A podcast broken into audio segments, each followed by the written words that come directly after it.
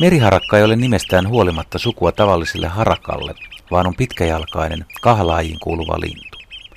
Monille saaristolaisille se on varsin tuttu kaveri jo vuosikymmenten takaa, mutta eipä se ole enää vieras rantakaupunkienkaan asukkaille. Esimerkiksi pääkaupunkiseudun asukkaat ovat 2000-luvulla hyvin päässeet tutustumaan meriharakoiden elämään.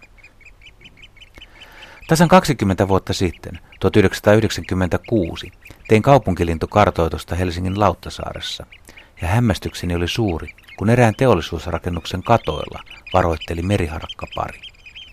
En oikein edes uskonut, että pesintä voisi olla totta, mutta kapusin silti salaa talon katolle. Ja mitä ihmettä? Siellä sorakatolla, ilmastointihormin kupeessa, oli kaksi nyrkin kokoista harmaahöyhenistä poikasta. Se oli ensimmäisiä meriharakoiden kattopesintöjä Suomessa.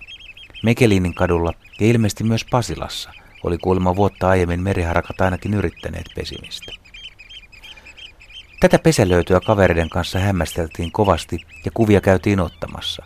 Kerran kiinteistön vartija joutui puuttumaan peliin, kun kapusin sinne tarkastamaan, olivatko poikaset vielä hengissä. Vartijan oli hyvin vaikea ymmärtää, kun selitin meriharakoista ja että viereisellä katolla pesi vihaisen näköinen harmaalokki. Uhka oli siis suuri. Muistan hyvin, miten vartija naputteli pamppuaan kämmentä vasten ja pohti, mitä pojalle pitäisi tehdä. Nykyään meriharakoita pesii katoilla siellä täällä. Esimerkiksi Helsingin Lauttasaaressa on lähes parikymmentä meriharakkaparia ja lähes kaikki pesivät rakennusten katoilla. Meriharakoista on siis tullut kattolintuja. Ilmeisesti ne ovat turvallisempia paikkoja kuin rannat, ainakin haudonta-aikana. Kissat, koirat, supikoirat ja ketut eivät ainakaan hätistele. Ihmisetkään eivät häiritse, kun vihamielisiä talonmiehiä ei enää ole katoilla kiipeilemässä. Tarkkakorvainen lintujen ystävä varmasti höristelee vielä korviaan ja pohtii, että miten on mahdollista, että meriharakat pystyvät ylipäätään pesimään talojen katoilla. Eivätkö poikast kuole nälkään? Eivät ne löydä sieltä mitään syötävää. Eivätkö kahlajien poikaset nimenomaan itse etsi ruokansa? Meriharakka on tässäkin poikkeuksellinen kahlaajalintu.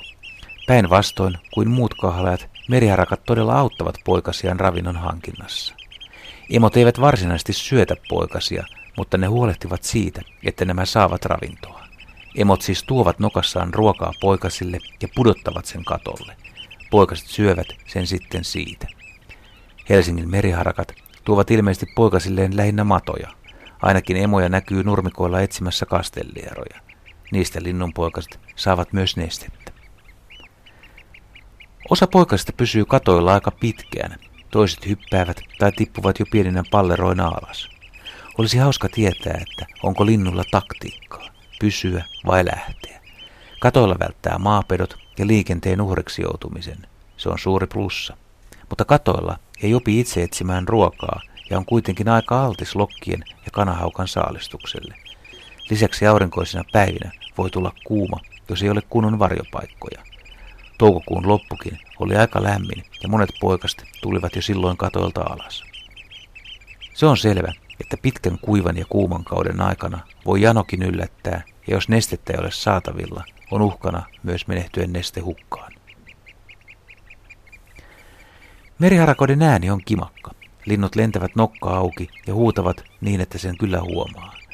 Meriharakoiden nokka näyttää aika isolta ja kömpelöltä, mutta meriharakat osaavat käyttää kuitenkin nokkansa taitavasti. Ne osaavat työntää nokkansa simpukoiden kuoren väliin ja katkaista niiden sulkia lihaksen. Meriharakat osaavat vivuta irti kiveen kiinnittyneitä nilviäisiä kotiloita. Hyvin tähdätty isku murtaa erilaisten pikkueläinten kuoren helposti. Meriharakat ovat pitkäikäisiä lintuja. Ne voivat saavuttaa jopa 40 vuoden iän. Sukukipseksi laji tulee vasta kolmen neljän vuoden ikäisenä. Jos samalla katolla pesii, vieläpä samassa paikassa vuodesta toiseen meriharakka, niin todennäköisesti ainakin toinen emoista on sama kuin edellisvuonna.